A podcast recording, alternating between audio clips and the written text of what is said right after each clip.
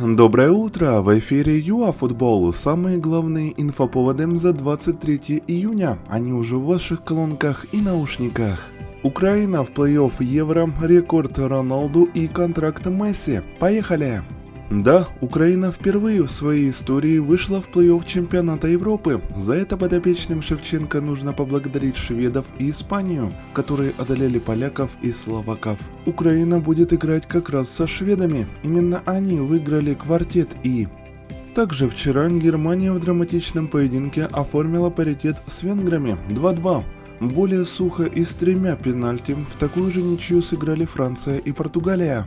Победитель пары Украина-Швеция выйдет на Германию или Англию. И еще из ярких пар выделим битву Бельгии и Португалии.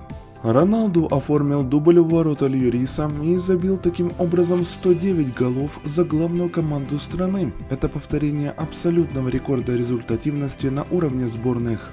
А, мы лишь добавим, что в активе бывшего игрока Али Даи такое же число голов за Иран.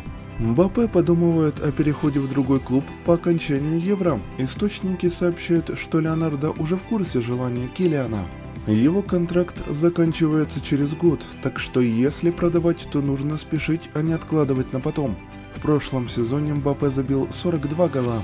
Лео Месси все же останется в Каталонии. Ожидается, что о новом соглашении сообщат сегодня, в день рождения Леонеля.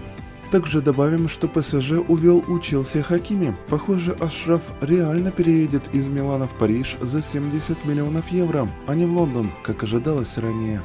На этом мы и заканчиваем наш короткий обзор за 23 июня. До новых эфиров ЮАФутбол!